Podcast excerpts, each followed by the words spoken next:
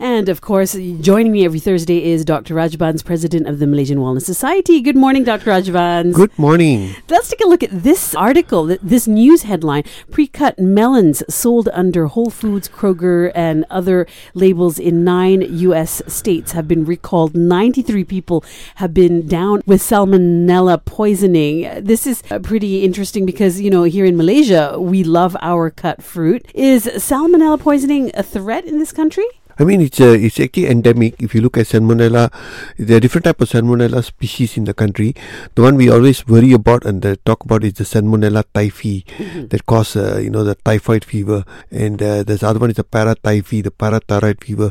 Now the, the typhoid can be serious, you know, if, if it's not diagnosed early. A lot of people get diarrhea, vomiting, fevers, and they can carry on. But if not treated, the second or third week, they actually go into serious intestinal complication, perforation of the bowels, even wow. the liver failure. So, uh, but this is a serious case. Most of us Malaysians actually the common salmonella we probably uh, because so endemic we probably have some sort of resistance so you find that mm. you know we might get a mild diarrhea and all then we overcome it uh, but we do get uh, episodes of you know this typhoid fever always this is a fecal oral route that means through water or food contaminated ministry takes it very seriously the moment we diagnose any typhoid there's a whole series of they follow from where that person could get the infection mm-hmm. and if mm-hmm. it's if it's like a restaurant or something then they're really in trouble so we do get on and off, but I think most of us in Malaysia been used to the salmonella yeah. being endemic. We probably just get away with it. There on and off some serious infections, so we still have to be careful.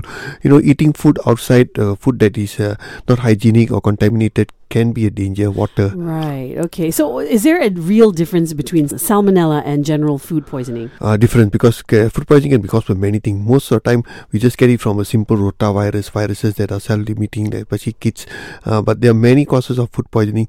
Different, different bacteria, different viruses, parasites. So, whenever someone comes with what we call acute gastroenteritis food poisoning, we mm-hmm. still have to check and see whether it's something simple or something more serious. All right. When we come back, we'll take a look at this latest medical breakthrough. Researchers have a 3D printed heart from a human patient's cells. Uh, it's exciting stuff in medical science. Uh, this right after Leona Lewis on Lite. With me is Dr. Rajbans. Of course, uh, researchers have a 3D printed heart using a patient's cells, providing hope that the technique could be used to heal hearts or engineer new ones for transplants. Uh, this is exciting stuff indeed. Uh, Dr. Rajbans, how effective will this be, especially I mean, in the Malaysian context? Yeah, I mean, this is really exciting. And I think technology today moves very fast. So if something can be done in America or, you know, Western or in Japan, actually we can duplicate very fast here because technology does move very fast. But it's very exciting. Taking someone's own cells and then trying to grow a heart out of it, you know, that will really take away. Now the biggest problem with transplants is that, you know, you have to get a matching donor mm-hmm. and you know the waiting list can be very long and a lot of time patients can pass on before they even get that donation of that, that heart or liver or kidney so if they can do this and uh, especially getting your you know uh, taking your own cell and growing your heart in the future they say technology might be you know when it's available to everyone might be about 10 years away, which is not right. very long. Which no. is not very long. Mm-hmm. So I think exciting, you know, we will be like, uh, you know, how we can change parts of cars soon. We'll be changing parts of our own body with our own cells, you know. So I think this is very exciting, very promising. Yeah, it's like a Hollywood film. Yeah, that's life. right. That's right. It's coming. All right. Well, coming um, next, uh, halitosis. When is this an indication of a bigger health issue? We'll find out more with Dr. Rajbans next here on Lite. It's a Lite Breakfast with Shaz, and with me is Dr. Rajbans, president of the Malaysian Wellness Society. And health-wise, we're taking a look at some of uh, these interesting articles that have come out. This one from BusinessInsider.my. Apparently, there are ten surprising things that can give you bad breath. These include a high-protein diet, peanut butter, also diabetes, um, the keto diet, and dry mouth. But um, of course, you can get this list anywhere. But when is halitosis an indication of a bigger health issue, yeah, Dr. Rajbans? Yeah, I mean, when someone comes to you with halitosis, you always look at whether it's a local cause or a systemic cause, you know, what's the issue. Local and cause meaning um, yeah, yeah, bad uh, dent oral yeah, health, yeah? Bad dent or maybe a tongue, like, you know, they say things like sinusitis, local, you know, infections of the tonsils and all these things. So you look at the local part, you know, the oral, the ENT, that these are the areas. And then you look at something more outside that, you know, like uh, GERD, you know, the gastroesophageal reflux, another cause of uh, bad breath. A lot of sometimes people think it's actually something local, but it's actually it's uh, reflux that's causing Mm-hmm. that. And then of course there are things like uh, the way you eat diet, you know, keto diet, taking too much of alcohol, smokers, all these can cause bad breath. Then you worry about systemic disease, things like uh, diabetic ketoacidosis, you know, that's which is a very serious illness, and uh, sometimes certain infection can give you certain sort of uh, breath that can, you know, be a bit like halitosis. So you can have to check and see, you know, when someone comes in, is he something local? So if you find if patient is very well, he's very, you know, looking all okay, then look for local cause. You know, ask them to go and see uh, maybe a dentist or someone or an ENT specialist. See whether there's any local cause. Right. If not, uh, if there's if they come with things like you know a bit of heartburn, coughing very often, they can't diagnose why they're getting cough. Then you think of things like gastroesophageal reflux, which is your gut, Mm-hmm. and of course always never miss out things like diabetes that is been undiagnosed. Right. And we have get got patients who are undiagnosed diabetes who come with sugars of 30, 40 and they didn't even know they had Wow. diabetes. You know, so that's uh, other danger. So it's things like that. Of course, if it's a diet, then they either they change their diet or Mm-hmm. they, you know, just have to live with it. Right. So, besides maintaining good oral hygiene, what else can you do to ensure a nice smelling mouth?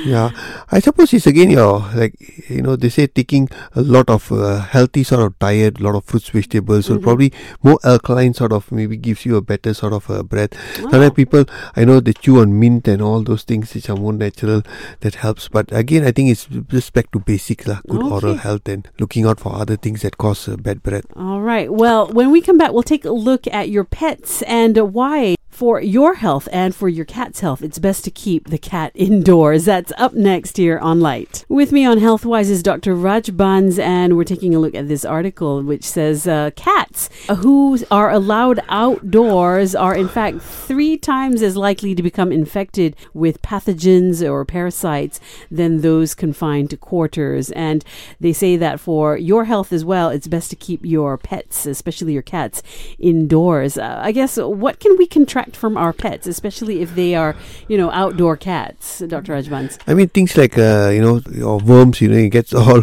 cats can pick up worms that you can transmit to you like Really? yeah, like roundworms or parasites like toxoplasmosis, you know, which is the other thing they look at. And uh, I suppose anything that uh, uh, you know they pick up from outside. But interesting, the same article says that the further away from equator, the more the chance of getting infection.